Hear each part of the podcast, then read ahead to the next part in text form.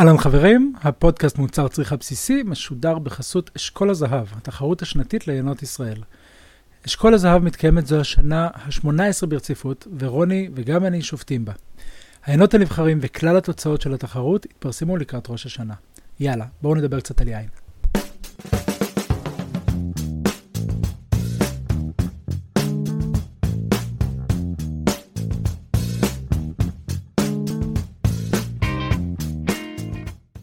אהלן חברים, ברוכים הבאים למוצר צריכה בסיסי. היי רוני. היי. אז היום אנחנו עם ניר שחם, איש אהוב ויקר מאוד, ש... שאנחנו כבר מכירים מלא זמן. אמ, כמה מילים למי שעדיין לא מכיר ומאוד רוצה להכיר. ניר נולד למשפחת כורמים בטל שחר. המשפחה מכרה ענבים של היקב לתשבי, עד שהגיע ברי ססלוב, במקרה גם אבי, למען גילוי נאות, והציע להקים ביחד את היקב, את יקב סורק. שניר חזר מטיול אחרי צבא, נכנס לעניינים והתאהב. משם, במשך הזמן השותפות נפרדה, ולאט לאט ניר לקח את העניינים לידיים. היקב לא רק מייצר יינות, אלא בעיקר מהווה בית ספר לעשיית יין. היקב הוליד עשרות יקבים, מביתיים ועד מסחריים. ואחד הדברים המדהימים שהוא עושה, הוא מאפשר לאנשים שאוהבים יין לייצר את היין שלהם, גם אם אין להם ניסיון מקדים. פעם בשנה גם יש יריד ליקבים, כל היקבים שעשו, ואפשר לטעום ולקנות את כל התוצרת של התלמידים. חגיגה שלמה, סחטיין עליך. ותודה שבאת. כיף לבוא לפה. כיף שבאת, וטוב, אנחנו מכירים כולנו מכל מיני זוויות, האמת שאני מכיר את ניר רק בשנים האחרונות בעבודה ו, ונפגשנו, אבל uh, החיבור uh, ביניכם הוא של הרבה מאוד שנים. Uh, אני אשאל אולי אותך דווקא קודם, איך, איך את זוכרת את ניר בתור uh, uh, בתור בחור עם קוקיות. כנער נאה. האמת היא, זו הייתה תקופה ממש ממש כיפית, כי גם אנחנו בדיוק חזרנו מסן פרנסיסקו ונכנסנו בטירוף ליין. וגם הגנבנו אתכם, וזה היה כל כך ראשוני, על לייצר, על לבצור, עוד יעל אחותי הייתה על הטרקטור, ואירחנו גם, אני זוכרת שזה היה גם חלק משמעותי, שאירחנו אנשים עם גבינות ועם היינות, היה משהו מאוד מזמין. נכון. אה, מאוד מיוחד, מאוד אה, יחיד. היה שם משהו מאוד מרגש. אנחנו כמשפחה חקלאית, כאילו, נחשפנו לעולם היין, להכל, כן? אנחנו משפחה של כורמים שלא... דרך אגב, אנחנו משפחה חקלאית, כן? בין היתר היה גם כרם. אה. אנחנו אפילו לא היינו כורמים. אז אתם הבאתם לתוך החצר שלנו את השותפות הזאת. ובאמת הייתה שם חגיגה מאוד מאוד, אה, היא הייתה רבתית, זה היה גם יצירה, ועולם היין נכנס אל החיים שלנו. מתי זה היה? 94. 94, תקופה כמעט פרה-היסטורית בהקשר של יין בישראל. מי, מי עשה אז יין בארץ? אה, היו 14 יקבים בארץ. אנחנו היינו היקב הבוטיק החמישי. לפנינו היה יקב מירון, מרגלית, צורעה וקסטל. זה ממש כאילו, השאר, שאר הגדולים היו הגדולים שאתה מכיר, בנימינה אפילו עוד לא היה קיים, כן? זה היה יקב אפרת, כן? טפרברג היום, רמת הגולן, כרמל, כן? היקבים של אזור אה, מעלה אדומים, ירושלים. Okay. אוקיי, בנימינה היה אליעז אז, יכול כן, להיות? בדיוק, כן, בדיוק, בדיוק. Okay. בדיוק. ובעצם לקום ובשנת 94 להגיד, אנחנו מקימים יקב, איך, איך הסתכלו עליכם האנשים בסביבה? אחד, לא כל כך היה מי שיסתכל. באמת, כאילו זה, הסצנה של חובבי היין הייתה מאוד מאוד בחיתוליה. ואני חושב שמה שברי הביא איתו, האלמנט של החינוך ולהביא אנשים והסקרנים הגיעו הרבה מאוד מהעניין, הזה. ברי מיד פתח קורס, זאת אומרת הקורס נפתח יחד עם היקב, אז כבר היו 40 אנשים שעשו יין ביקב סורק מ-94, כן? וואו. אני אז הייתי בן 24. אני בעצם מה שאני הייתי זה מקרצף מיכלים ומעמיס ארגזים, כן? ומישהו שמסתכל ואומר, מה קורה פה? זה, זה היה שמה. אה, האנשים שהגיעו אלינו היו באמת אותם סקרני יין שהיו בחו"ל, חזרו, שמעו. ת- תבינו שכאילו אז תוכנת ההפעלה של מחשבים הייתה דוס. אה, לא, היה, לא הייתה מדיה. זה, זה באמת כאילו, כשברי הביא מחשב ליקב, כי הוא היה עובד IBM פעם, אז אה, אני שאלתי אותו, למה זה?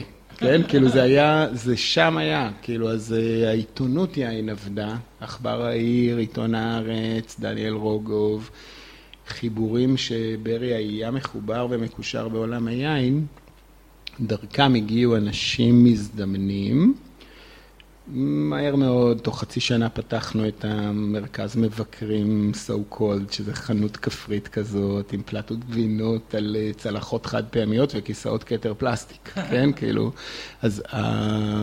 הכל היה מאוד מאוד מאוד ראשוני. אז מעט חובבי היין שהיו בארץ הגיעו, כן? היה, הייתה כאילו סצנה מאוד קטנה. זה היה בעצם לגדול, לגדול איתם ול- ולגדל אותם במידה רבה.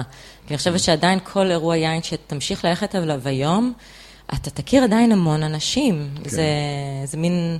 כן. זה רק הולך וגדל, וזה מאוד יפה להיות שם מהרגעים הראשונים, שזה באמת היה קטן, וזה היה אותם אנשים שהיו כל כך צמאים לזה, כן. וכל כך רצו את זה, ו- וזה המקום שנתן להם את זה. אני מאוד ממש שמה, איתך. גם המרפסת כל כך יפה, זה באמת לשבת, וזה מצחיק, לי זה היה זכור מין שולחן פיקניק מעץ, ו- ונוף אל ה... אל אל הכרם ה- שאחר כך ניטה, כן? כאילו זה קרה לאט לאט. כן, אבל, אבל כל הנוף מסביב, זה היה כל כך פסטורלי שלא היו דברים כאלה אז. נכון, נכון, נכון. זה, וגם זה מדהים ההתמדה לאורך כל כך הרבה שנים, 94 ועכשיו אנחנו כבר, זה 26 שנה. כן. זה מלא זמן, נכון. וזה עדיין קורה, ו... וכמה זה, זה בחוויה שלך, בוא נגיד, מה היו השינויים המשמעותיים, ההתפתחות המשמעותית וואו. מאז להיום? אה, לא, זה, זה ממש כמו לשאול תינוק מה היו השינויים המשמעותיים בחיים שלך, כן? כאילו, התחושה שלי שזה אה, התהווה צעד צעד. אה, הצעד הראשון היה להבין שאני, שזה באמת, אני לא מתבייש להגיד את המילה הייעוד שלי. וזה גם לקח שנים. זה לא היה מיד, כי אתם, משפחת ססלוב, הבאתם את היקב אלינו לחצר. אני, כילד בן 24, הייתי צריך אה, גם להתאהב בזה וגם להבין שזה מה שאני רוצה לעשות. ואני הבנתי את זה בהדרגה, כי אני מאוד אהבתי את, ה... את השילוב של מדע ואומנות, נגיד, כן? כאילו, יותר נכון מדע ותחושות בטן, או מדע ו... וחושים ורגש.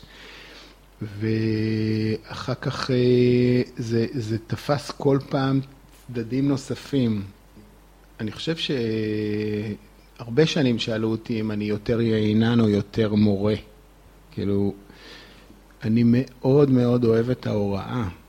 זאת אומרת, יש לי אה, האהבה למוצר יין היא מאוד קשורה בעשייה שלו. אוקיי? בניגוד להרבה מאוד אנשים שאוהבים יין, כי הם אוהבים לשתות אותו, אני נורא אוהב את התהליך, את הדרך, את הפתרונות, את הזיהויים, ושמתחת לאף שלי אה, אנשים חווים את החוויה הזאת, זה, זה שמה. כאילו, כשהם אומרים, וואו, איזה יופי, אז משהו שם אצלי קורה. בעצם הרבה מאוד מהיקבים הקיימים היום בישראל, סדר גודל של אולי 100 יקבים, אם אני סופר נכון. זהו, שאף אחד לא סופר נכון. אוקיי. כאילו, לא, אנחנו שם, כן, זה משהו... רוני אמרה כמה עשרות יקבים, אני מאוד עומד מאחורי הדבר הזה. אם נספור את אלה שעושים את האלף בקבוקים, אז אנחנו בהחלט יכולים להגיע למאה ו... אוקיי, חלקם כבר הפסיקו אפילו לעבוד מאז. יש גם כאלה שהפסיקו לעבוד, ו... ויש גם גדולים, כן? יש גם יקבים של 70 אלף בקבוקים. מי, מי הגדולים באמת שלמדו? למשל, יקב שילה, יקב יפו, יש באזור יהודה הרבה יקבים שככה, יקב סריגים, מגור. ובעצם ליווית, ליוויתם אה, כיקב סורק, ואתה ברמה האישית, את הבנייה, אתם, יש לכם חלק בבנייה של ענף היין בישראל, של היקבים בישראל, וזה נורא מעניין אותי לשמוע קצת על ה... תהליך של, שעבר הענף, ואני דיברת על 94 שהיו מעט מאוד אנשים בתחום, והיום אתה רואה, אני מניח, יותר ויותר, וזה הפך להיות משהו שהוא יותר מקובל. איך, איך אתה חווית את ההתפתחות של הענף? מתחשק לי להגיד לך, תחדד את השאלה, אבל אמ, אני מרגיש שליוויתי את הענף מכיוון היקבים הקטנים, כן? 94 זאת שנה שיקב ורמת הגולן היה קיים כבר עשר שנים והמהפכה כבר הייתה בעיצומה. דברים כבר אה, זזו ואני שם רק, אה, התינוק התחיל לזחול. מהפכת האיכות, שרמת הגולן נחשבים כמי שעשו את מהפכת האיכות בעצם בישראל. נכון. מצד שני, זאת אומרת, למהפכה כנראה היו כמה גלים, כן? אה, בשנת 2000, אה, מה, למה אתה צוחק? פופולרי בימי קורונה לדבר על גלים. אה, הבנתי, הבנתי. אנחנו בגל הרביעי לדעתי. אבל הגלים אה, מתעגלים, הם פחות, הם פחות גדולים. יש כאן כל מיני תהליכים שקורים במקביל, גם לצרכנים, צרכני היין. היום, אני חושב שהיום הצרכניות יין היא מאוד מאוד שונה.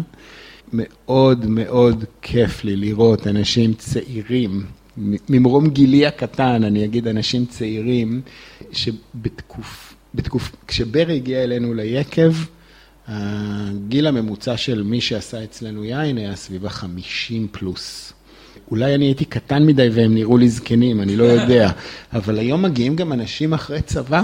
ואומרים, החלום שלי זה לייצר יין. אין הרבה כאלה, אבל הגיל השלושים הזה, נמצא גם בייצור, כן? אני לא מדבר על uh, חבורת בנות שמגיעה ליקב ואומרות, אנחנו רוצות בקבוק רוזה וכמה גבינות.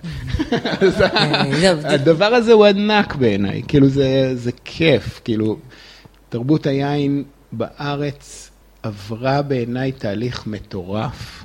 מ... Uh, לפני כמה ימים יקב סורק ביקר בדרום, ביקרנו ביקב מדבר וביקב יתיר. אז אני אצטט רגע את ערן גולדווסר, בסדר?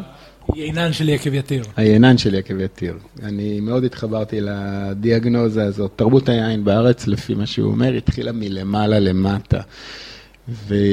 וכוונת המשורר היא שקודם כל הייתה פה עבודה על היינות ב-100, 120, 160 שקל בקבוק. שם תרבות היין הייתה. מי שמבין יין, קונה את יקב זה, יקב זה ויקב זה, אוקיי? כשתרבות יין היא מלמטה למעלה, כאילו אתה קודם כל שותה יין, שותה, בארוחת צהריים, בארוחת ערב, בארוחת סתם, על המרפסת, ולא משקיע בו כל כך הרבה כסף כי, הוא, כי זה יומיומי. אז אה, פה כמה דברים. אחד, קצת חסרה הנישה הזאת בארץ של יינות פשוטים וטובים. וזולים. זאת שהיא הולכת וגדלה עכשיו. מאוד. בטירוף. נכון, והגיע הזמן. ממש, ממש, ורואים את זה. והקהל גם מעריך את זה. הקהל לא אומר, אה, מה זה הדרק הזה, או מה זה המצפת, אלא זה אומר, וואי, זה מגניב לשתות את זה במרפסת ביום שישי, או בברנץ' של שבת, בסדר? או בימי קורונה ביום שני. או בימי קורונה ביום שלישי. בדיוק. לא זוכרים איזה יום היום. בדיוק. אז uh, בליווי שלי את התהליך, זה התחיל מאנשי סיגרים, שבאים אל היקב עם uh, האוטו המפואר ברוורס ומעמיסים איקס ארגזים של קברני סוביניון, כבד, ולאט לאט זה הלך והתפתח אל uh, אנשים שלאט לאט מעריכים את, ה... את ה... מעריכים את הפשוט וה... והקל, או המעניין והמורכב והרענן, ו... ומאוד התפתחה הסקרנות ליין. ההבדל בין להיות מקובע ל... אני שותה רק, לאיזה יופי יש פה גם. זה גדול, כאילו סוף סוף, זה, זה כיף. נגיד, האופי של האנשים שהגיעו בהתחלה, אמרת, אה, אני מדבר על הקורסים, כן. אנשי סיגרים, גם אלה שבאו ללמוד.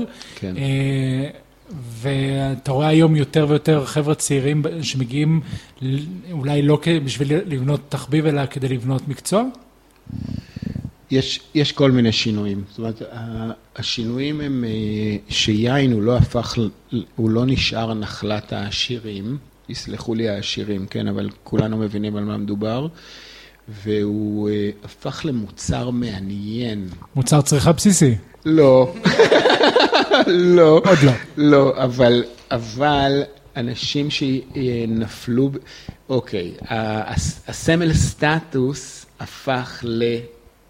אה, לא יודע איך לקרוא לזה, משהו שמעניין אותי. איך קוראים לזה בעברית? כאילו, כאילו אה, חיבור, כן?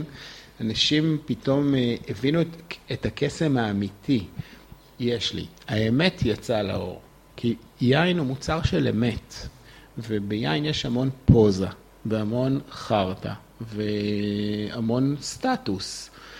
אותם אנשים שעוברים על התפריט מחפשים את העין הכי יקר, מזמינים אותו ואז מחזירים אותו. אוקיי? אז עכשיו זה יותר אנשים שאומרים, מה לא טעמתי ובא לי לנסות. יש הרבה יותר סקרנות עכשיו, הרבה יותר פתיחות מאשר היה בדור ההוא. כן. וגם רואים את זה גם בייננים, שמעיזים עם הרבה יותר זנים, ומעיזים עכשיו לעשות יינות שהם קלים דווקא, ובאמת השולחניים. כל המוטיבציות של כל הענף השתנתה מאוד. נכון. ורציתי גם מהאנשים שבאים אליך לעשות יין, כמה זה מגוון מבחינת, מה הם, עם איזה בקשות הם באים, באים אליך? מעולה, שאלה נהדרת.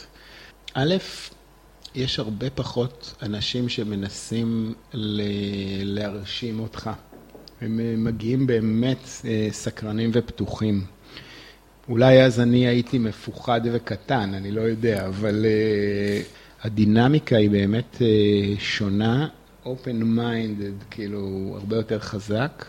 הסקרנות נראה לי מתחילה בשלב השני. שלב א', קורס דמיג'אנים, אני אעשה קברנה, אומר לו. השנה, דרך אגב, זה, כן. שנה שעברה זה הסירה או קברנה, חזרנו לקברנה, אומר לו, בקורס דמיג'אנים. אה, השלב הבא שהם יכולים... למי שלא מכיר, דמיג'אן זה כלי זכוכית, 25 ליטר, בדיוק. נכון? אה, מה שרואים בסרטים, בטוסקנה. בכל סרט רואים את זה. אינדיאנה ג'ונס למשל. למשל. שתיקת הכבשים. אה, וזה בעצם, מי שמכיר אולי בבית של סבא, סבתא שהיו עושים אה, יין בבית, אז לא פעם זה עם כלים כאלה, ככה באיטליה רואים את זה. אם אתה איטלקי, בדיוק.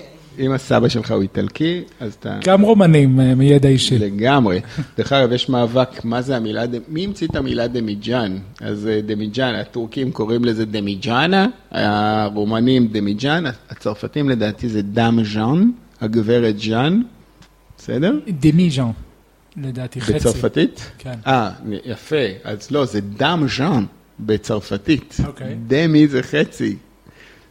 קיצור, קטונתי. הבוגרים יכולים לבחור כבר בין זנים ואזורים, ופה מתחיל, מתחיל הדיון, שאנחנו בוצרים ענבים במצפה רמון, בגוש עציון, הרבה באזור יהודה, כאילו אה, בגליל, פה, פה ופה, אה, אפילו ברמת הגולן, אנחנו פרוסים מאוד יפה על פני הארץ, לוגיסטיקה די מטורפת. הסירה למשל, הסירה שאנחנו תכף נדבר עליו, הסירה ארבעה אזורים, הוא סירה מגוש עציון, מכרמי יוסף, ממצפה רמון ומהגליל, אוקיי? אז אותו בוגר יכול לשאול, רגע, אני רוצה סירה, מאיפה לבצור? שיחה מדהימה. מדהים. נכון? אז, אה, אז הוא, הוא גם תואם את מי שעשה בשנה קודמת ומתחיל דיאלוג. זה, זה רציני, זה נורא יפה. זו שאלה נורא מעניינת. מה, מה מוביל את ה, מי שמגיע, את הסטודנטים? זן הענבים או הטרואר? אנחנו מנסים לכוון לסגנון היין. זה, השאלה הראשונה זה, אז איזה יין אתה שותה, רוצה לייצר, כן? והרבה פעמים התשובה היא, אני אוהב קברני סוגניון כבד. אוקיי, אז בוא נלך על זה. והתשובה האחרונה שקיבלתי הייתה, היא לא האחרונה, אבל היא המעניינת האחרונה, הייתה, אני אוהבת יינות מסתוריים. רגע, רגע, יש לי ניחוש, יכול להיות... לא? אסור להגיד שמות. יש חברה טובה שנרשמה, שנרשמה לקורס אה, הקרוב, נו. שירה לבל, אני חושב שאפשר להגיד את ה... לא, לא, זה לא היא, זה לא היא, אוקיי. זה לא היא. היא ישר ידעה מה היא רוצה. אני חושב. אני אוהב טעינות מסתוריים עמוקים, שכשאתה טועם אותם, אתה מקבל את הטעם של היין. אני בטח לא מדייק, אבל היא דיברה על איזה מורכבות שמתפתחת בפה. אין לי בעיה שהוא יהיה טה-טה-טה-טה-טה-טה, זה, זה מקסים בעיניי. ואז, אוקיי, האופציות הן קריין, סירה מפה, שהוא קצת מתובל ושחור ומעושן, ו... זו שיחה שהיא חוצה זנים. יופי, איזה יופי, איזה כן. עומק ואיזה רגישות. כן. אה, אנחנו מדברים על הלקוחה, לא עליי. על שניכם, על כן. בדיוק זה, כי היא באה עם איזשהו חלום אמורפי, כן. אבל מאוד ברור.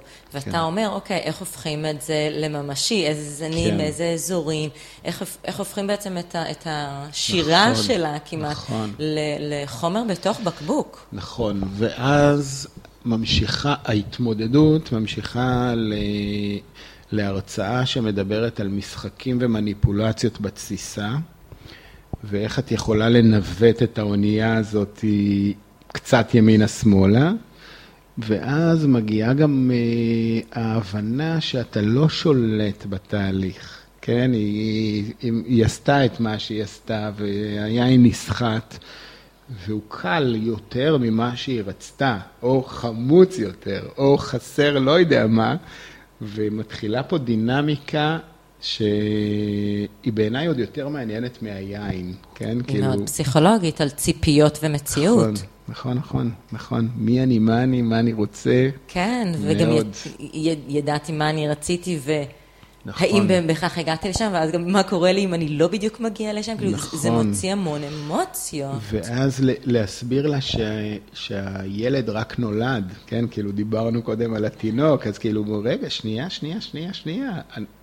מצד אחד אני אומר לה, אני מכיר את הכרם הזה. הוא טה-טה-טה-טה-טה, הוא עוד התפתח, הוא...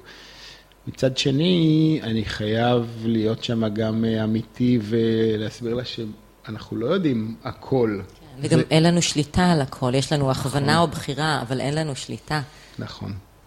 זה מעט מאוד מדובר בעולם היין. כאילו זה... ו, ודרך אגב, פה אני באמת רואה את האמת ביין. זאת אומרת, אינבינו וריטס, זה נקרא בארמית. אה, למדתי את זה מתלמיד שלי, אוקיי? נתן, איש יקר מאוד, שעושה היום יין. אז ה- המושג הזה, יש לו כל מיני משמעויות, כמו נכנס יין, יצא סוד, כן? האמת ביין, אבל בעיניי זה... יין הוא מוצר של אמת. הוא מאמת אותך. קשיים, כל יש- הזמן. שיהיה כמה בריא. יש ביין באמת את הכרם וכמה יש נגיעה של האדם, איך לדעתך החלוקה כאן? וואו, זה לא, זה לא בגרפים, הדבר הזה. הוא, אני מאוד מאוד, כאילו, אחד הדברים שמאוד הייתי רוצה, זה לפרק את הבית ספר ואת כל הבלגן שיצרתי, כן. ולמצוא את פינת האלוהים, ולחקור אותה, ולעבד אותה, וללמוד אותה, ולייצר ממנה יין. ובמעגל הזה של אה, קורם יינן, הדינמיקה היא מאוד חזקה, ואז הכרם הוא שם מאוד מאוד משמעותי. עכשיו, זה, זה שוב, כאילו, תזכרו שעולם היין מחולק ל mass production, יינות של אה, מאות דונמים, כרמים של מאות דונמים, מאות רבות של דונמים שעושים מהם יינות שאמורים לספק את התרבות יין, נכון? היין שה- היומיומי הטוב שאנחנו שותים בצהריים, ששם כאילו מרכיב הכרם הוא חלש, כן? צריך לגדל אותו במקצועיות וכל המשתמע מזה, אבל uh, בסוף אותם uh, שלושה אחוז של יין שהוא מאוד מוערך ושווה את זה, התחיל בכרם. אין, כאילו, את זה כולנו מבינים ויודעים, שבלעדי אותו, אותה חלקת אלוהים, לא היינו מתרגשים ממנו. כאילו, זה לא, זה לא יכול לעבוד אחרת. אז שם זה מאה אחוז. כאילו, בגרף הזה, כאילו, בשפיץ של הגרף הזה, הכרם הוא הדבר, והיינן צריך לעשות שם עבודה מאוד עדינה. מאוד מסוימת, כן? אני לא, היא לאו דווקא okay. אוקיי. עדינה, אבל היא, היא מאוד ברורה. והכרם שם נותן את, ה, את הדבר. Okay. אוקיי. ולעינות שלא חייבים להיות בומבסטיים, הם יכולים להיות עינות מאוד, you know it, you know it. הם, הם, אה, הם עדינים והם תפורים היטב, לפעמים הם בומבסטיים, אבל הם... אה, אבל הם מרגשים, וזה בדיוק ה X factor הזה, מה הופך ליין לכל כך מרגש. נכון. אמ, והמון מזה זה הכרם והמערכת יחסים. נכון. עם, עם מי שעשה אותו. נכון. זה יצור, זה, זה יין, הוא מאוד רגיש. והוא מרגיש גם איפה הוא גדל, אבל, אבל בטח את הסביבה שבה הוא גדל. אמן. כן. אה, דיברנו קודם, דיברנו קודם על אה, מהפכת האיכות שעברה בישראל, ואנחנו כבר הזכרנו את זה בעבר בפרקים קודמים, שהיום מדברים על מהפכת הזהות בישראל, שמנסים למצוא איזושהי זהות ליין ישראלי. כמי שנוגע בכל כך הרבה יקבים שונים, יצרנים שונים, כרמים בכל הארץ, אה, זני ענבים שונים, איפה אתה רואה את הזהות של יין ישראלי? איזה כיף ששאלת אותי את השאלה הזאת. אני מאוד מאוד מאוד אוהב את המגוון. אני חושב שאחד הדברים היפים ביין זה השונות. לקח לי קצת זמן להבין את זה. אני הרבה פעמים, הרבה שנים דיברתי על אחידות. אנחנו רוצים לבצור ברמת הבשלה אחידה, אנחנו רוצים שהכרם יהיה אחיד. אנחנו רוצים שהיין שלנו יחזור על עצמו שנה אחרי שנה, כן? כאילו, יש כאן הרבה שאיפה לאחידות. אחידות שווה איכות. אני יותר ויותר אה, אוהב את השונות. למעשה, כל מה שדיברנו עליו עד עכשיו היא, הוא שונות ביין, כאילו הקסם, היופי, המגוון אזורים, הסגנונות, אה, אין יין אחד שדומה לשני, כן? כאילו, זה ההתרגשות של הצעירים, ותן לי גם את זה, זה זה. אז... אה, והגלובליזציה של בוא נעשה יין אה, נכון וטוב ועם חבית וטה-טה-טה-טה, מחטיא את המטרה. כן. אז אני חושב שאחד הדברים היפים בישראל, יש כמה דברים שאני מאוד מאוד שמח שאני כאן, בתקופה הזאת, מ-94 עד היום, זה להיות חלק מהגילויים שאנחנו עוברים בתוך הארץ הקטנה שלנו, המאוד מגוונת, רבת האזורים והפינות והשונות הזאת שיש בין אזור לאזור. אנחנו בתהליך למידה מאוד מאוד מואץ וחשוב, בזכות אותם אנשים שיש להם drive לגדל כרמים בכל מקום, מכל מיני זנים ולייצר מהם יין, בסדר? זה יכול להיות בתקוע, זה יכול להיות במצפה רמון, וזה יכול להיות על פני כל הגליל ובזיכרון, ולפני כמה ימים ביקרתי בכרם בביצרון, בסדר? זה מישור החוף, יבנה גדרה. אה, ובית יצחק ווואטאבר, כן? כאילו זה, אין עכבות ואין מעצורים ו... ובח... ויש מלא הפתעות. כן, ובכל זאת ספר לנו איזה יינות כרגע אתה בוחר לייצר. אוקיי, אז רגע, אני רק אסיים. את האנקדוטה הזאת. בעיניי השאיפה לייצר מותג ישראלי היא מחטיאה בגדול את הקסם שיש פה בארץ. ואת האופי הישראלי שאומר בוא ננסה. למה ככה? למה אתה עושה ככה? למה לא ככה? זה, הדבר הזה, הוא המנוע של הקום למידה שלנו. ולמה לא ככה, התשובה לזה היא, תנסה. בוא, בוא נראה. ואנשים עושים דברים נוראיים, כמו לערבב פטי וורדו עם גרנש, בסדר? אבל, אבל, אבל, למה לא? כן, כאילו, לגרנש חסר צבע, בוא ניתן לו קצת צבע. בסדר, אתם מבינים מה אני אומר, ש... שהשונות הזאת, אני חושב שהיא חלק מהקסם, ולאט לאט אנחנו מבינים שבאזור יהודה מרלו עושה מצוין, וסירה עושה מצוין, וקברנה במצפה רמון פחות טוב. אנחנו מתחילים להבין את זה, אבל אם יש חוואי שרוצה לגדל קברנט והוא גר שם איפשהו of that, אז זה בסדר. אבל זה היופי של הסיפור הזה. בהמשך לכך סגנונות היין שאני עושה, אנחנו יקב סורק זה גם, זה תהליך מאוד אה, ארוך והוא בהתהוות והוא ככה מגיע לאיזשהו מקום שאני מאוד אוהב. בזכות הבית ספר, שבוצר ענבים באמת בהרבה מקומות בארץ, המותג יקב סורק, היינות עם התווית שלנו הם יינות מאוד לא אה, עקביים. אנחנו כל שנה... זהו, אתה, מבחינתך יש סדרות, או זה אחד מתוך אחד על כל יין שיוצא? אין סדרות ביקב. אנחנו, התווית היא אחידה בין כל היינות. Mm-hmm. יש המון מידע על כל יין ויין. אנחנו נהנים, אני כיינן, יושב ככה על איזה מין אה, מאגר כרמים. אדיר, אתה יכול, אדיר. זה, זה אתה בוחר ממש בדיוק. את ה... והמטרה היא לא לייצר איזה יין אחד שהוא הכי טוב בעולם, אלא באמת אה, השנה אה, ייצרנו קברנה פרנק מצבעון, מכרם שאת מכירה, מעידו סירקין, כרם ביודינמי. עם אופי מאוד מאוד מובהק, וקברנה פראנק מבר גיורא, אופי אחר לגמרי, אה, כרם לא נורמלי, שונ, שונים מאוד. אולי blend, אולי לא blend ביניהם, דיל, דילמות, אוקיי? אנחנו רגע תואמים פה סירה שהוא blend של ארבעה כרמים שונים של סירה. נורא קשה להגיע עם סירה לאיזה אופי מושלם בעיניי. הוא, הוא כל הזמן סובל ממשהו שחסר לו. גוש עציון נותן שם המון עומק וטיבול, אבל הוא חסר קצת באיזה משהו מפנק, הוא קצת מציק לך. ובכל זאת סירה זה זן שחלק מהעיינות הצרפתים הכי, הכי נחשבים בעולם, זה סירה קוטרוטי הרמיטאז', מצד שני אוסטרליה, סירה, שירה זה הזן שלהם, וגם נכון. בישראל יש... יש לו מקום משמעותי. נכון. אני יודע שעשיתם מחקר, אה, דרור אנגלשטיין שעובד איתך, וקבוצה מאוד רצינית באזור יהודה, לאפיין את האזוריות, בין היתר באמצעות סירה? אה, לקחנו, אה, אנחנו מאוד מאמינים באזור יהודה כאזור של סירה. במסגרת ההגדרה של אזור יהודה כאזור יין, רצינו למצוא את, ה... את האפיונים השונים של סירה באזור יהודה כאזור מגוון. אבל את הייחוד שלהם.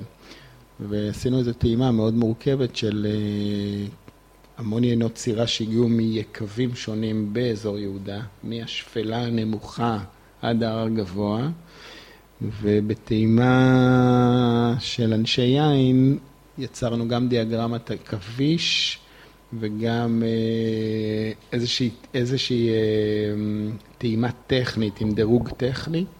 אני אגיד רק אה, דיאגרמת עכביש, היא מתארת את אופי היין על פי פרמטרים שונים. נכון, זה, זה, בדיאגרמת עכביש הזאת זה היה יותר פרופיל טעמים, רצינו לראות איפה יש טיבול, איפה יש פרי, איפה יש אה, משהו בשרני, mm-hmm. איפה יש אדמתיות.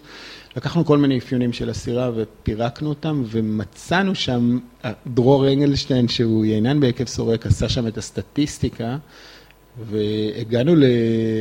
להבנות מאוד יפות, אוקיי? עכשיו, סירה אה, יודע להיות, יש לו המון פנים, אוקיי? אז אה, נחזור רגע לעיינות של היקב, שבסוף אנחנו יכולים שנה אחת להוציא סירה מסוים, על כן הבאתי שני סירה. ושנה אחרת, אחרת להוציא סירה אחר לגמרי, אה, מבלנד אחר ואופי אחר וכו'. כמה יינות שונים אתה מוציא כל שנה בערך? מעל עשרה. מעל עשרה שלך. כן, שיכולים okay. אוקיי. להיות חבית אחת של קברני פרנק, uh-huh. וארבע חביות של איזשהו בלנד מסוים של אה, GSM. אנחנו מאוד, אני מאוד מאוד אוהב את הגרנש, סירה, קריניאן, מורבד, קצת קשה לנו איתו, אבל הוא שמה. כן. הוא, אני גם, אה, יש לי איזה מין משימה חינוכית כזאת, שאני מאוד שואף להוציא גרנש זני כל שנה. Yes. כדי uh, קצת uh, לדחוף את הזן הזה ולהביא למה? אותו לתודעה. אני מת עליו, הוא זן עם מורכבות אדירה, יש לו בעיות צבע וריחות uh, מוזרים. שקשים לקהל, והוא דוגמה מאוד טובה ליין מורכב, עשיר, מרתק ולא טעים בהכרח. כן, לפעמים הוא- יש לזן הזה, הוא, הוא הילד הרע כזה מבין הזנים, הוא יודע להיות מסריח וריח מין של כן. חווה, עורווה, כן. אה, אור יבש, טבק כזה, נכון. ומרתק ומסקרן בו זמנית, הוא לא מתחנף, הוא כן. מעניין. נכון. אז אני, כשאני פותח גרנש לטעימה ומגיעים אנשים, המשפט פתיחה שלי זה, אתם לא תתאהבו בגרנש בדייט הראשון. ואז ישר כולם אוהבים אותו. אה, וואלה? אז רגע, רגע, שנייה, תן לי רגע לטעום את זה. מה זה הצבע הזה? זה הצבע של הגרנש. וואי, מגניב דווקא. ה- המרתק הוא לעבוד עם אנשים, הריח נעים לך? לא כל כך. אתה מרגיש פה תפוז רקוב? אני מרגיש פה תפוז רקוב. אתה מרגיש פה אדמה? יש פה אדמה. טה-טה-טה-טה-טה, סובב עוד קצת. אתה רואה את זה? עכשיו, הוא כאילו קל, אבל הוא לא קל. ואז כאילו, פתאום הגלגלים מתחילים לעבוד, ואז זה נגמר ב... בוא'נה, זה טוב. זה. טוב הדבר הזה. עכשיו, זה, זה נורא יפה. זה, זה נורא יפה, ואני הולך עם אוכל, טה-טה-טה-טה-טה-טה, טוב, תביא את זה בקבוק. אז אה, זאת המשימה החינוכית, כן? כאילו, אה, אז נעשה חבית כזאת, היא תימכר. אנשים ילמדו שצבע זה לא העניין, יש. ושיש זנים שהם לא צבע. זה נהדר, זה נהדר, כן. וזה גם משהו שמתחיל להיפתח, כי אני חושבת שגם כשהתחלנו, אז הצבע היה הקריטריון לאיכות בצורה מובהקת, ככל שהוא יהיה עמוק יותר, מלא. יותר, איזה, כן. נכון, זו המילה כן, הראשונה, מודיעים. יואו, איזה צבע. ועשו באמת מבחני טעימה לא עיוורת, שאנשים כן, הסתכלו ודירגו, וכל מה שהוסיפו לשני עינות זה צבע מאכל, ועם. הצבע, זה היה כבר לפני כמה שנים אהבו יותר, וזה משתנה כי גם בארץ אנחנו פוגשים פתאום יותר זנים באמת, שהם לא הסירה או הקברנה המלאים הכבדים, נכון. ונפתחים אליהם. נכון מאוד. הייתה לי איזו פגישה ביפן עם אה, יבואן יין יפני מבוגר, ובאתי עם בקבוק, אז הוא אמר לי, אתה לא הולך לפתוח לי איזה יין שחור, נכון? הסתכלתי, אמרתי, מה זאת אומרת? העיינות הישראלים שלכם הם שחורים, לא? זה- כן, הם היו, הם היו מאוד כבדים, בדיוק. מאוד אלכוהולים, מאוד כזה in your face, קראו לזה a, a bang for your bucks, כאילו שאתה צריך לקבל זבנג כדי שזה יהיה ראוי לכל כן. הכסף שאתה הולך לשלם. לגמרי. אה, אז אם אתה הולך להוציא 150 שקל, זה צריך להיות כהה ואלכוהולי. כן. וכבר לא, וכבר לא, גם לא צריך לשלם בהכרח 150 נכון, שקל. נכון. וגם הוא לא צריך להיות דווקא כן. הרבה יותר מתאים לישראל ולקיץ הקלים יותר. יש. אה, רואים איזה מגמה לגבי עינות אה, לבנים ורודים אה, בין ה... גם אצלכם בייצור של יקב סורק וגם קורסיסטים שבאים ומבקשים יותר אולי עינות לבנים וורודים? שים סימן קריאה בסוף השאלה הזאת. זה מטורף עד כמה. אנחנו אתמול פתחנו קורס עשיית יין לבן שהוא יותר גדול מקורס דמיג'אנים. וואי וואי וואי. ואני אני בשוק מזה. אני בשוק מזה. עכשיו, הוא מיועד רק לבוגרים. קודם תעשה אדום, אחר כך לבן, כי... כי יותר קל לעשות אדום מלבן. כן, נכון, נכון, נכון. וגם זה קצת עזר לי בלקצר את הקורס הלבן, זה השלב הבא, אז הוא לא חייב להכיל את כל ה basic, כן? אז כאילו, יאללה, קופצים למים. בתוך קורס יין לבן יש אנשים שעושים שנין בלאן, יש ויונייה ויש רוזה, יש כאלה שעושים את זה במיכל, יש בדמיג'אן ויש בחבית. זה מאוד מורכב. זאת עשייה מאוד מאוד מוקפדת, כן? כאילו יין לבן זה, זה קונדיטוריה, כן? אנחנו צריכים כאילו כל... הוא שקוף הוא שקוף לגמרי. כל מה שקרה לו. לגמרי. אז אה, אנחנו מצליחים, זאת משימה, כן? כאילו להחליט לעשות קורס ליין לבן בדמיג'אן, שבסוף הלקוח, התלמיד, יצא עם יין שהוא שמח איתו, נקי, רענן, ושאני אני גאה בו, זה, אנחנו לא ישנים בלילה מדאגה, כן? זה, זה. זה מורד את הצ... זה, זה 46 יינות שמתבקבקים, זה מה שקרה שנה שעברה בבית שמשונים. וואו. אז התשובה היא, איזה יופי שכן, כן? כאילו, וגם אני כנען עברתי פה תהליך של אה, להבין באדומים ולאט לאט אה, לגלוש אל הלבנים, גם להתאהב בהם, גם לפחד מהם, על כל המשתמע מזה, אה. וללמוד, ללמוד עוד. וואו. אמרת 46 יינות, וזה רק חלק מהיינות שאתם עושים. כמה, כמה יינות בעצם אתם עושים במסגרת גם כן. הבית ספר? אמרת וואו. יותר מעשרה ביקב עצ- עצמו. כמה יינות, ורק כדי למאזינים, למי שמכיר, לא מכיר, כל יין שעושים זה תהליך נפרד. יקב סטנדרטי בישראל יעשה יינות בודדים, יקב נניח קצת יותר גדול, עשרה, חמישה עשרה, יקב גדול מאוד, אה, מה- מהכי גדולים בארץ, יגיע אולי ל-30, 40, 50 יינות. בדרך כלל לא עוברים את המספרים האלה. כמה אתם כ- כיקב בסוף די קטן בתפוקה שלכם, כמה אתם עושים? אני חושב שיקב ברקן ויקב סורק, מתחם יקב ברקן ומתחם יקב סורק מתעסק עם אותה כמות תסיסות. אני אומר את זה, אולי אפילו אותה כמות כרמים ותסיסות. עידו לוינסון, שלום.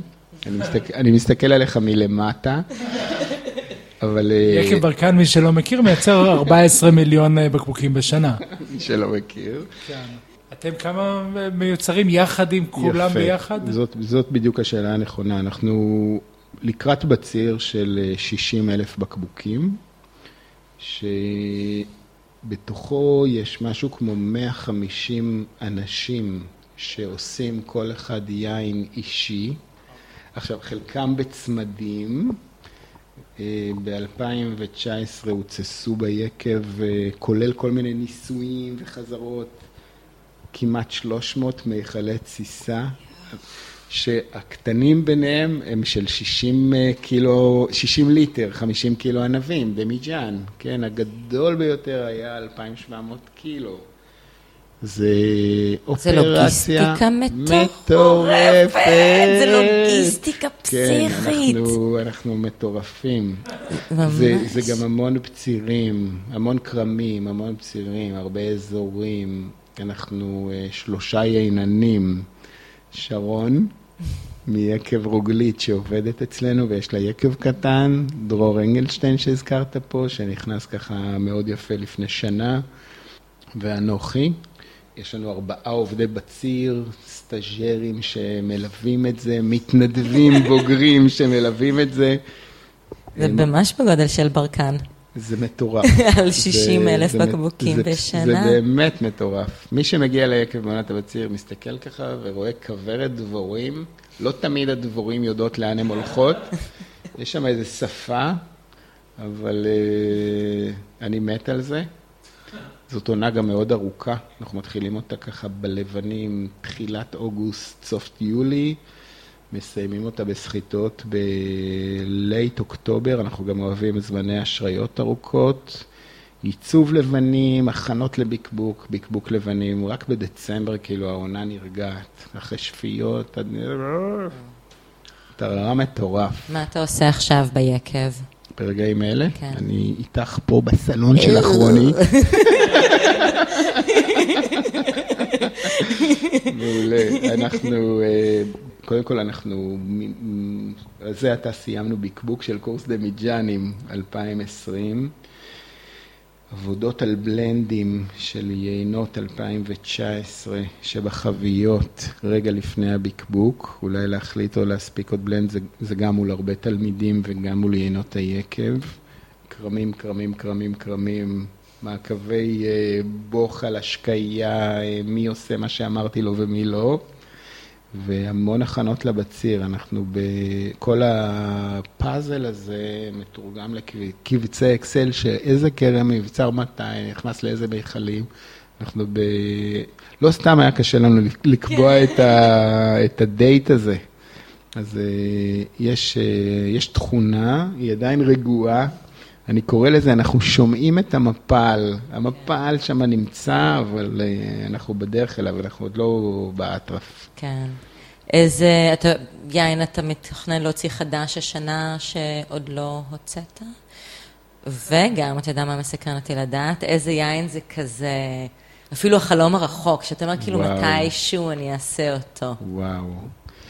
טוב, אז החדש ביקב השנה זה הולך להיות מיכל בטון, שאני מאוד, זה ניסיוני מאוד, הוא הולך לנחות ביקב. מכל להתססה. נכון, וגם ל... אני בהחלט רואה את עצמי גם לשימור. מיישן בו יין. מה, מה אתה מצפה זה- ממנו, מה אתה רוצה ממנו, שייתן לך? הכיוון זה איזושהי תסיסה משותפת של גרנש מורבד וסירה עם הרבה מאוד גרנש. יכול להיות שהוא אפילו יבוקבק אחרי שמונה חודשים, לא, לא בהכרח יסגור שנה או יותר. רק מי שמכיר, לא מכיר שוב, אז זה, איזושהי טכניקה שהייתה מאוד מקובלת בעבר, אה, וסוג של מגמה של חזרה לעניין הזה של, אה, של בטון, אם זה קסטל ש- שחזרו להשתמש, כרמל אה, היה וחוזרים, ו- ואתם, ורואים את זה המון בבורדו בצרפת, וב- אה, ובהמון אזור, פורטוגל, והמון אזורים שחוזרים חזרה לבטון אחרי אה, שהנרוסטה שטפה את העולם ב-50-70 שנה האחרונות. כן. הייחוד של הבטון, הופה, הייחוד של הבטון הוא, הוא בעצם כן תומך באיזשהו חמצון קל שהיין חווה, אבל בלי להעמיס עליו עץ, והחמצון הוא קל יותר מאשר עץ. כן, היין עובר איזשהו חמצון מאוד אה, עדין דרך החבית, אז בבטון זה עוד יותר עדין. יש שם כנראה גם איזשהו אפקט של הבטון עצמו. אני עוד לא באמת מבין בזה, ואני בטוח שיש הרבה מה ללמוד בזה. המצחיק הוא, באחד ה... ביקרתי בקליפורניה ב-2010 ביקב שפירק את מיכלי הבטון הישנים שלו, ומשם נסענו לתערוכה בסקרמנטו לציוד ששם היו ביצי בטון. אז זה היה כאילו, זה בדיוק היה המעבר הזה בין אה, יאללה בואו נתחדש בנירוסטה, שהיא נהדרת ליינות נקיים, אה, ארומטיים, אה, פירותיים, והבטון נותן שם איזשהו משהו שיכול מאוד בעיניי להתאים ליינות שכן צריכים טיפה את החמצון, אבל לא מאוד. אוקיי, גרנש הוא דוגמה מעולה לזה, ורואים את זה באמת בעמק הרון. בעמק הרון אה, הרבה יקבים ותיקים מאז הרבה זמן, אני לא אגיד מאז ומעולם, עושים גרנש בבטון, וזה לא עזב את היקב הזה אף פעם, כן? וזה ברור להם שזה מה שגרנש צריך, וזה נורא יפה. וכחובב גרנש, אני חייב בטון, ואז פנה אליי אה, ישראלי חצוף שאמר, אני רוצה לייצר מיכל בטון, טה-טה-טה, עשה מחקר מטורף, ואנחנו עושים איזה ניסוי על המחקר, על אז הוא, המוצר הוא שלו. בונה, זה לא ביצה. הוא זה לא בונה- ביצה, הוא בונה, זה הולך ממש להגיע כניסוי ליקב, וואו. ואני מאוד סקרן לגבי זה. הציפוי בפנים, ללא ציפוי. לא זה הבטון ספציפי כן, כזה כן. שמיועד לרמת חומצה כזאת. בדיוק, בול, בול, בול. זאת אומרת, זה, מה שאמרת עכשיו זה שהוא לא יהיה בסיסי, שלא יסתור את החומצה של היין. שוב, למי שמכיר, לא מכיר, אה, כשמדברים על בטון, אז לא פעם יש בתוך המיכל מבטון איזשהו ציפוי פנימי, איזשהו אפוקסי, איזשהו משהו, כן, כן? בדיוק. ש, שבעצם מייצר מצב שאין מגע ישיר בין הבטון לבין היין. וכאן אנחנו מדברים על טכניקה שהיא מצד אחד מאוד מסורתית, מצד שני גם חוזרים אליה לא מעט, וראיתי את זה בחלק מהיקבים הכי טובים, שוב, בבורדו למשל, של לא להשתמש בשום דבר, וה... וה בטון הנקי לחלוטין, ללא שום כיסוי. נקיח מלוכלך. כן. כאילו, הוא כן עושה משהו כנראה, כן, אחרת אני רוסטה, הייתה, יש שם איזו אינטראקציה. אני גם, אה, לפי מה שאני מבין, החמצן לא אה, באמת חודר דרך הבטון. הבטון אטום, אלא יש שם איזושהי אינטראקציה שגם יוצרת חמצון בין הבטון ליין, וזה מעניין מאוד. וגם אם יין אמר, זה, זה חומר שמאוד אוהב עקביות ושקט. לא שיזיז אותו יותר. מדי, לא שיטלטלו יותר, יותר מדי.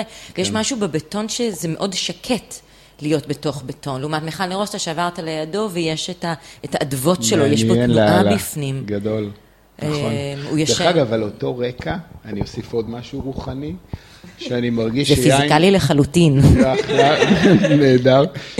רוחני. רוח זה גם רוח, זה בדיוק. God is physics. בהבנה האינטואיטיבית שלי, יין אוהב מקומות עגולים. זאת אומרת, החבית העגולה והביצה, לעומת מיכלים מלבניים, ריבועיים, קובייתיים, עם פינות, שאין שם סרקולציה ויש שם מקומות שצוברים דברים, פחות טוב. אז המכל בטון שלכם הולך להיות עגול? מרובע. אמרתי ניסיון. אוקיי. מרובע לגמרי, ריבועי, קובייה. תשמע, בסופו של דבר, אם אני ככה... אם אני מבין נכון, בסוף אתה בנית לעצמך מגרש משחקים גדול ואתה הולך כל יום לעבודה כדי לשחק. וואו. יש בזה, יש בזה הרבה. אני באמת עוד לא התבגרתי, ואני מאוד אוהב את זה. בסוף, אני מנהל עסק כל כך מורכב, שלקרוא לזה לגן משחקים זה וואו, far away. כל המשמעויות, כן? אני לא מדבר על הקורונה, טיים. מאוד אוהב את החזון של יקב סורק, הוא יצירת שמחה דרך עבודה עם עולם היין. יפה. אז אני, בהמשך למה שדיברנו על, ה, על האינטראקציה של, שלנו עם התלמידים, והאינטראקציה של התלמיד עם היין, או התלמידה עם היין, יש שם המון המון תכנים, אה, ערכים. איך זה באמת, העניין של תלמידה לעומת תלמיד? יש איזשהו שינוי על 94 לעומת היום? אה, כן. גברים, נשים? בטח, בטח, בטח. בשנה, איפשהו שם בתחילת הדרך, זה סיפור מצחיק. אחד התלמידים שאל, עשינו סבב שמות בתחילת הקורס, שלום, יקב סורק, טה-טה-טה, סבב שמות, כולם אה, אמרו את שמותיהם ולמה הם פה, ואז תלמיד מסוים אמר, תגיד, איך זה שאין פה נשים? אז אמרתי לו, יש כאן שתי נשים, ודילגתם עליהם בסבב שמות.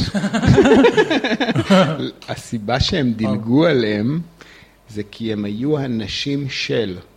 אני דוד, באתי לעשות יין, זאת אשתי, בום. ו- וזה זה באמת היה ככה. זה באמת, זה 60 אנשים יושבים באולם, שתי נשים שמדלגים עליהם בסבב שמות. אה, אני גם מאשים את הנשים בזה, כן? כאילו, זה, זה קרה. היום, עכשיו, דרך אגב, לאט לאט יותר נשים הגיעו בקורס, אפשר לבוא כבני זוג. אז הגבר תואם איתי את היין, האישה בחוץ עם העגלת תינוק, ואז אני אומר לו, אתה מרגיש שיש פה ריח כזה וכזה? אז הוא אומר לי, שנייה רגע, אני הולך לבדוק. יוצא החוצה, חוזר. אשתי אומרת שיש פה כרובית, ואיזה מין ריח של מרק ירקות. אני מריח, אני אומר, בואנה, היא צודקת. אז, אז לאט לאט, הסיפור הזה עובר אל הצד הנכון. יש נשים שמגיעות אה, לבד ובעצמם, ויש זוגות שמגיעים ביחד כשווים.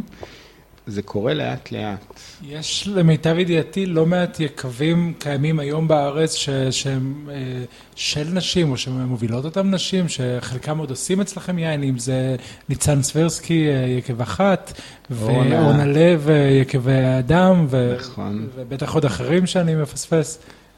זה בדיוק העניין המעצבן. למה לציין את זה? כאילו, למה זה לא מובן מאליו? כן, כאילו, אה, לא רוצה לדבר על זה. אוקיי, אוקיי. טוב, בואו בוא אני נדבר. רק אגיד לך, כן. שביקב סורק, אנחנו אה, השנה, זאת שנה ראשונה, שעובדי הבציר הולכים להיות שני גברים ושתי נשים. זה לא קרה כהחלטה. לי דווקא, דרך אגב, היה קשה עם זה. עבודת הבציר היא עבודה פיזית מטורפת, שדורשת יכולות פיזיות גדולות ויכולת לעבוד שעות ולהרים דברים תמיד כבדים מדי. לא משנה מה הגודל שלך, אתה תצטרך לחבר את הפרס וזה יהיה מעצבן להרים את זה לבד. וארגז של 20 קילו, אתה יכול להרים אותו, אבל אתה לא רוצה לבד. וזה כאילו לא מקום לנשים בהיבט הזה. אנחנו הרבה שנים מעסיק נשים בתוך עונת הבציר, ומאוד שמח על הדבר הזה, בסדר? אני יכולה להגיד לך מהניסיון שלי בכרמים, שלי ב- ב- שהיה בגליל העליון, שהעובדות הכי טובות היו בוצרות. העובדות הכי טובות הן תמיד בוצרות, העובדים הכי טובים הם בוצרים. אמ, זהו, במקרה הספציפי הזה דווקא לא.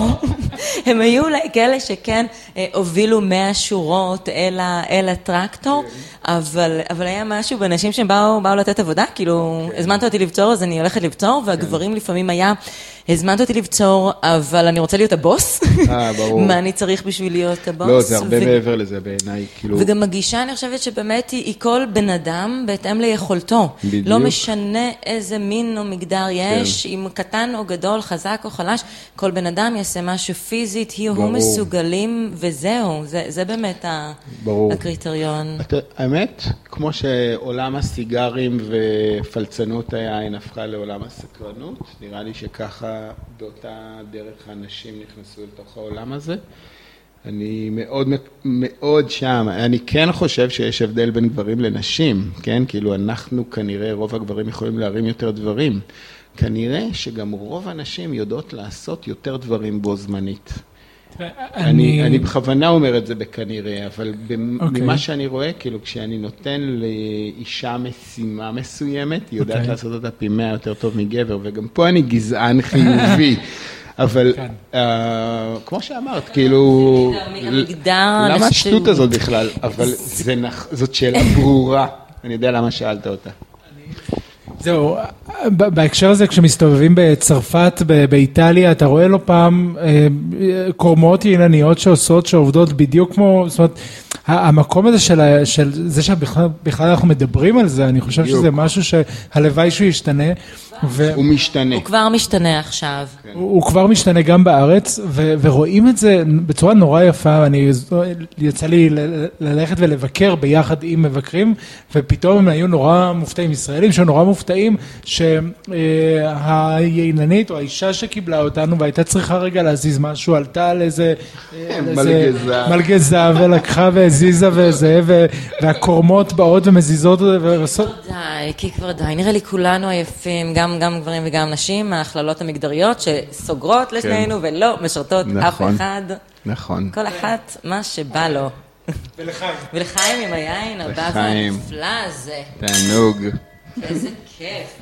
ואנחנו עכשיו עברנו מארבעת אה, כנפות ישראל, אה, ארבעה אזורים שונים, לסירה אחד ספציפי, ניתן לך עוד רגע לספר עליו, אבל אני יכול להגיד שלי לפחות מבחינת היין, אם היין הקודם היה קצת יותר אולי בשל, קצת יותר עם הפירות קדימה, כאן יש לנו קצת יותר אה, תבלינים, אור, משהו קצת אה, אה, של אה, חווה, של פטריות, שאני אישית מאוד אוהב. גם אני. טיפה פחות בשל, טיפה, אה, לי אישית יותר טעים.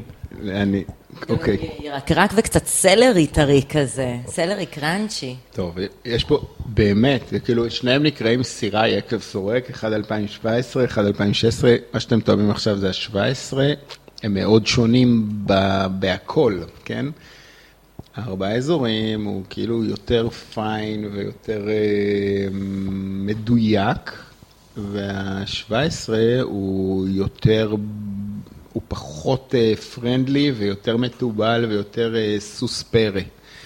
יש בו גם 15 אחוז פטיט צירה, בובום, כן, כאילו זה שם, סירה זה זן מעניין. והוא דומיננטי, 15 אחוז פטיט צירה זה המון, כן, קוראים לו סירה, עדיין מותר לנו, אבל אפילו 3 אחוז פטיט צירה עושה מהפכה ביין. הסירה פה הוא אה, כולו מגוש עציון, שזה מה שהרגשתם שם, הטיבול וקצת ירקות מבושלים, אני לא יודע אם סלרי, אבל זה, זה יש שם המון, זה, זה דרך אגב, זה בדיוק ההסבר על הארבעה אזורים, שאת זה רצינו קצת לרכך, כן? בארבעה אזורים, ופה אמרתי, יאללה, בוא נלך עם זה. לא מרכך אלא נותן. בדיוק. עכשיו, זה כל שנה גם קצת שונה, as you know, כאילו, הגוש עציון ב-2016 לא עשה את הדבר. וב-2017 כן עשה את הדבר הזה, היה כאילו, אז מה אם היה ארבעה אזורים, ואנשים מאוד אהבו גם את השם וגם את היין. ה-17 יהיה שונה, וזה זה כיף, לי. הנורמלי הוא, בוא ננסה לעשות עוד פעם את הקברנה ההוא שעשיתי, ופה אני אומר, לא רוצה עכשיו, דווקא... זה מלא חופש. כן. זה מלא חופש. כן. כי אני חושבת שאחד הדברים שייננים, אני, אני מרשה לעצמי להגיד חרדים מהם, זה איך לחזור על אותו יין שנה אחרי נכון. שנה, ששום דבר הוא לא נכון. באמת אותו הדבר. גם עם אותה כרם, זה לא אותה שנה. בול. וזה משימה. משימה קשה. ואיזה כיף שאתה פשוט אומר, אני, אני לא משחק את המשחק הזה בכלל. היא, היא גם, אמ, כאילו, נראה לי שהחופש הוא לזרום עם החומר גלם, ו, וגם להיות יכול לברוח כל שנה מה... אין מקובע, כן? אין אפילו ממה לברוח. too much חופש, חבר'ה. לא, אין דבר כזה, אז אני מחזירה אותך לאיזה יין עוד לא עשית. כן, אז זהו, לפני כמה שנים התאהבתי בפריורט. זה, זה מגיע... אני גם מאוד אוהב את העניין הזה של אני יינן כזה, אז גם מזה אני חופשי, כן? כאילו, אני יינן שאוהב, טה-טה-טה, אני לא אוהב ככה. אני כאילו אומר, למה לי להחליט דבר כזה? כאילו, התאהבתי בפריורט, ממש. טעמתי כמה עינות, טעמתי עוד פעם, לאט לאט, כאילו אמרתי, אני מת על גרנש. פריורט זה אזור בספרד, קטלוניה. גיא, ספר קצת על פריורט. יין טעים, וגרנש באמת. מלא גרנש, מלא קריניאן, אבל גם סירה, קברנה, אפילו מרלו, כאילו הם, הם קצת כמונו, כאילו גם באקלים וגם בחופש הזני, והוא אזור שונה מישראל, הוא סמי מדברי, למרות שהוא, יש שם איזה, כמו מדבר יהודה, מין צל הר כזה, צל גשם, שהים תיכון הוא 20 קילומטר, אבל יש שם הר ויש שם איזה מין, פריואט יושב במין עמק כזה מאוד הררי. אבל לא יורד שם הרבה גשם, המון סלע. אזור שכל כך קשה לחיות בו, עד כדי כך שנזירים היו הולכים להתבודד בו, ולכן קוראים לזה פריור, אזור של הנזירים כן. בעצם. הוא, הוא גם דרך אגב, כמו, כמו שמדברים על אזור יהודה, גם פריורט מאוד מגוון, כן? זה כאילו המון גוונים, אבל בגדול סלע, ציפחה, מעט מים, מעט מים בקרקע, קריניאן, גרנש, יבולים קטנים, עיינות מאוד עוצמתיים. נועזים, שופעים, מתובלים, צבע, מה שאתם לא רוצים, מאוד לא, זה כאילו איזה מין נערת כפר פרועה ועם שרירים, כאילו זה... ואז מתחילים, מתחילים הגוונים שלהם, כן? אז ארגנו טעימה של יינות פריורט, טעימה עיוורת, אנשים, ככה מקור להשראה. קצת מחקר, אז איך לעשות את הגרנה שהוא יהיה כזה, תסיסות יותר ארוכות, לא לפחד מבצירים מאוחרים, תסיסות משותפות, שדרות, לא שדרות, כאילו, זה, זה, זה עבודת, אה, זה, זה מין דרך כזאת של... אה, פה הילד, הגן, פה הגן משחקים כן נמצא, יפה. כי... נשמע שיש לך עוד אה, הרבה הרבה דברים לחקור ולנסות ולהכיר, ו... ובכל זאת אנחנו קצת אה, מתקרבים לכיוון של הסיום של הפרק. יש. טוב את היד השני. אני אגיד שאנחנו כבר כמעט שעה יושבים ומסתכלים על גבינות.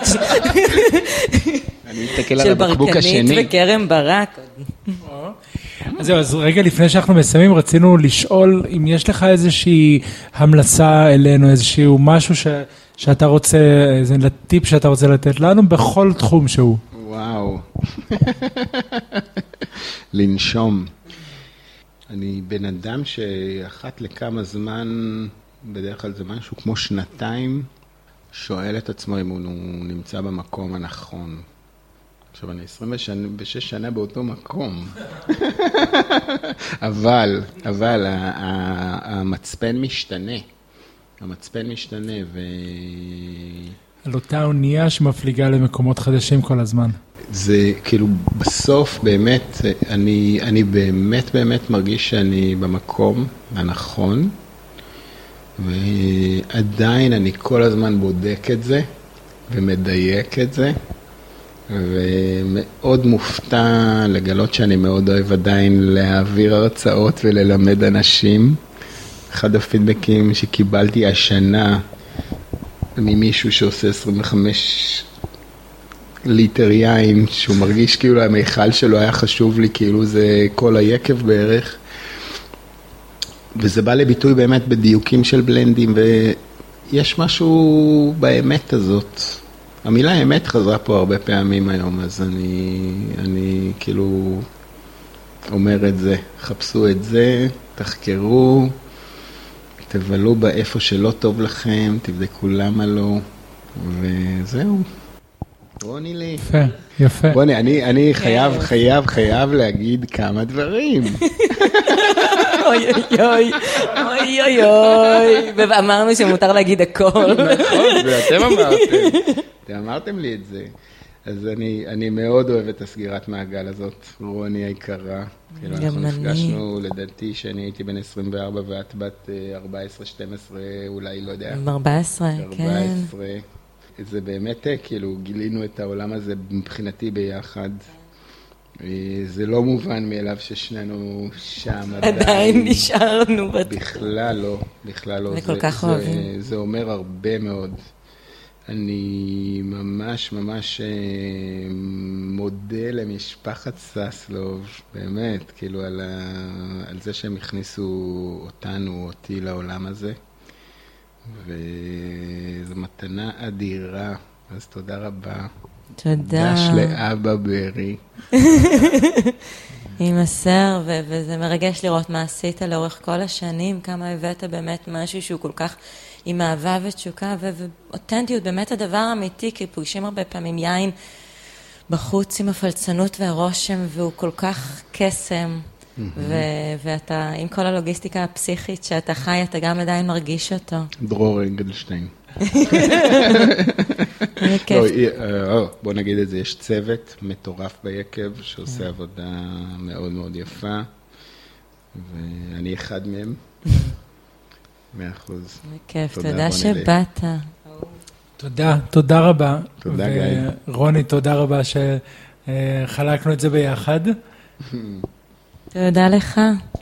ובהזדמנות הזאת אתם אה, מוזמנים שוב להצטרף לפורום היין שלנו, מוצר צריכה בסיסי, בפייסבוק, ולכתוב לנו, ולעשות follow על הערוץ, ולהעלות גם אה, שאלות. ניר יצטרף, אנחנו נדאג שהוא יענה גם על שאלות שיעלו. אין סיכוי. אני עכשיו פותח מלא קורסים, אני לא יכול.